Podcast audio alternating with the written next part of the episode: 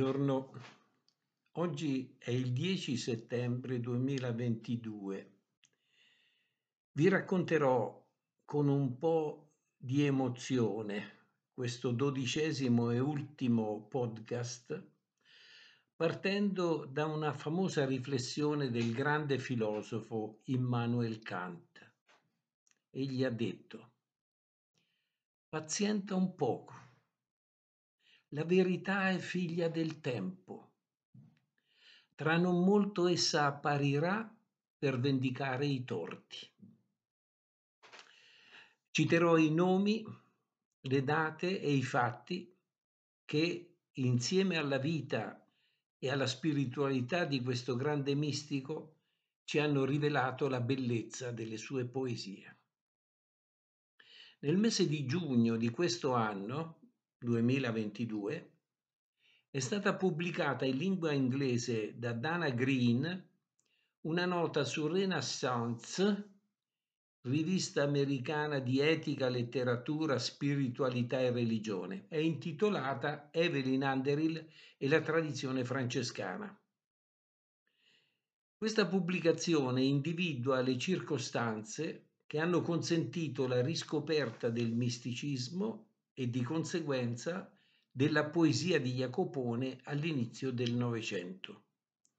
Vi prego di seguire con attenzione le date e i nomi che vi fornirò in sequenza. Il primo nome, il più importante di tutti, è quello di Francesco Bonaccorsi, sacerdote e tipografo fiorentino che nel 1490 raccolse, ordinò e pubblicò la prima edizione delle Laudi di Jacopone.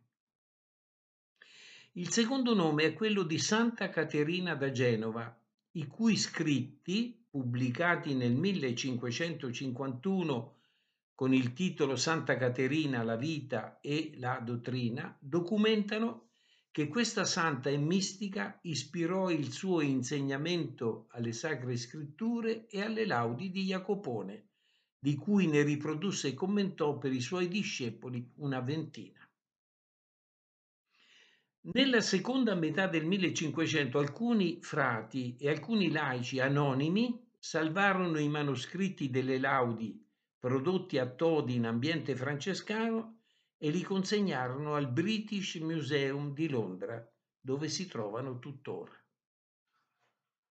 E poi abbiamo un grande vuoto nel 1600, nel 1700 e nel 1800.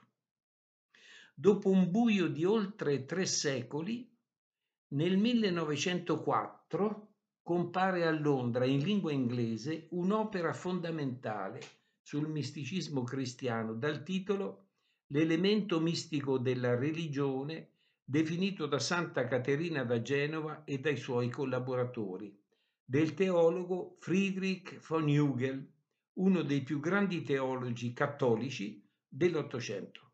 Fu questo libro a rivelare, attraverso Santa Caterina da Genova, l'importanza del pensiero e della spiritualità di Jacopone nel misticismo cristiano. Quando la scrittrice inglese Evelyn Underhill ebbe l'occasione di frequentare gli insegnamenti di von Hugel, ed ebbe a disposizione la ristampa dell'edizione di Francesco Bonaccorsi, curata per la terza da Giovanni Ferri nel 1915, fu colpita dalla spiritualità e dalla poesia di Jacopone e scrisse nel 1919 la prima e più importante biografia spirituale del nostro poeta e mistico. È questo il momento in cui l'opera e la spiritualità di Jacopone riemergono dal buio e diventano oggetto di studio e di interesse soprattutto nei paesi di lingua inglese.